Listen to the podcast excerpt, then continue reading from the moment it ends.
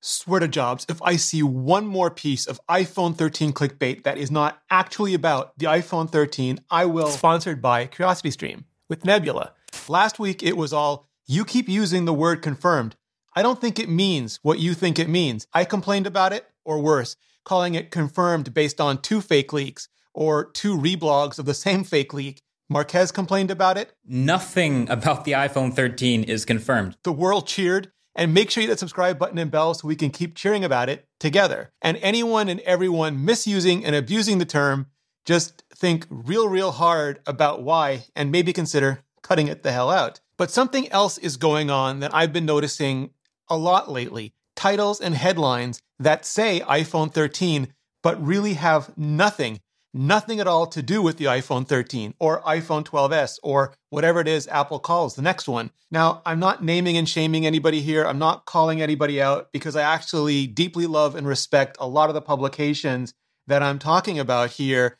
And I understand that, you know, they're working for higher ups who are putting an unbelievable amount of post 2020 pressure on them to perform in any way imaginable and possible, even if it is, in my opinion, a lot of short term gain at the expense of long term industry health. But I do want to explain why I think ultimately it is bad for everybody. Now, I love, all caps love, an engaging, captivating, compelling, intriguing title as much as the next instant gratification tuned human. They are evolutionarily irresistible. And I'm super, super interested in the iPhone 13 specifically, the latest rumors, the latest reports, the latest leaks, all of it. As you can imagine, it's very literally my job. And so I will click on an iPhone 13 headline faster than Superman can super suit up. And if you more than deliver on that click, if you over deliver on it, if you serve me more of everything than I ever asked for, just real crisp, real clear, real credible, new reports, new insights, new analysis, I will thank you and I will absolutely, positively, gladly, gratefully click again. Basically, at that point, you got me.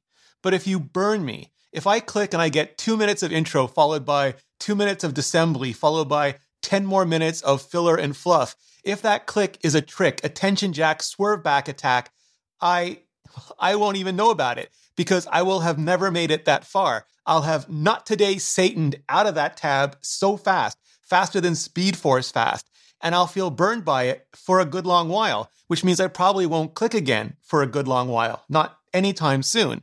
Me, one of the biggest fans of this topic, these blogs, these channels in the world. And that's what makes actual clickbait so short sighted, so bad for everybody, because it perpetuates the myth that any type of captivating, compelling, intriguing title is by definition clickbait which is totally not true. You can, in fact, have the most amazing, evocative, emotional titles imaginable. You just can't bait and switch them. You can't underdeliver. You can't extract value from the audience or steal our attention. You have to actually provide value. You have to reward our attention.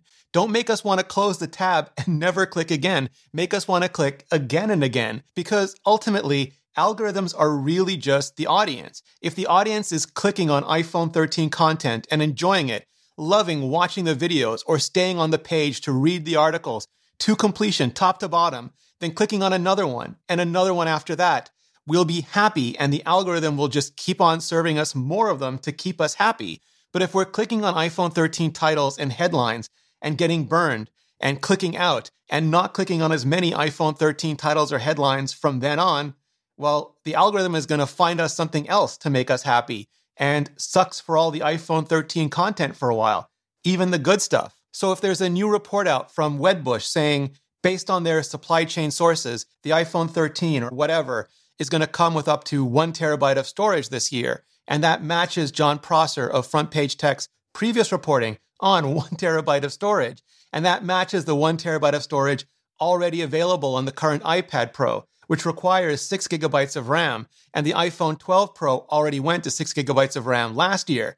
And you can provide analysis on the need for higher storage tiers based on higher resolutions, higher dynamic ranges, all that content. That's fantastic. Give it to me. Give it to me now. Just don't call it confirmed. Nothing about the iPhone 13 is confirmed. Please don't call it confirmed based on multiple rumor reports or reblogs because it's not and don't base it on obvious anonymous Twitter thirst trap accounts claiming to be leakers because they're not, or say that the spiral eye emoji coming in iOS 14.5 is because of 120 hertz ProMotion in the iPhone 13, because so very not. I mean, it's totally coming, but it's not linked to any emoji at all. And you know what I mean.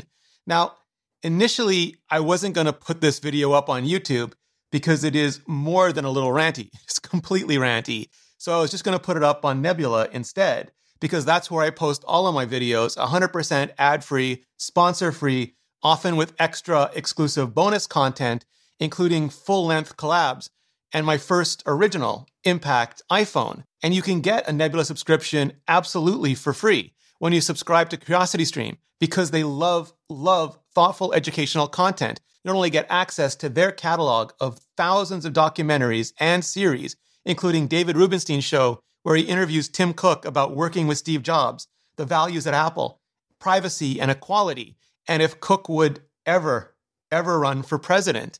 And for a limited time, CuriosityStream is 26% off and a terrific way to support this channel and educational content directly for less than $15 a year and Nebula for free. Just click on the link in the description or go to curiositystream.com slash Ritchie and then go watch my original. So yeah, obviously I decided to put this video up on both YouTube and Nebula. So let me know what you think. And to find out more about everything that's coming with the iPhone 13, really coming with the iPhone 13, hit the playlist above and I'll see you in the next video.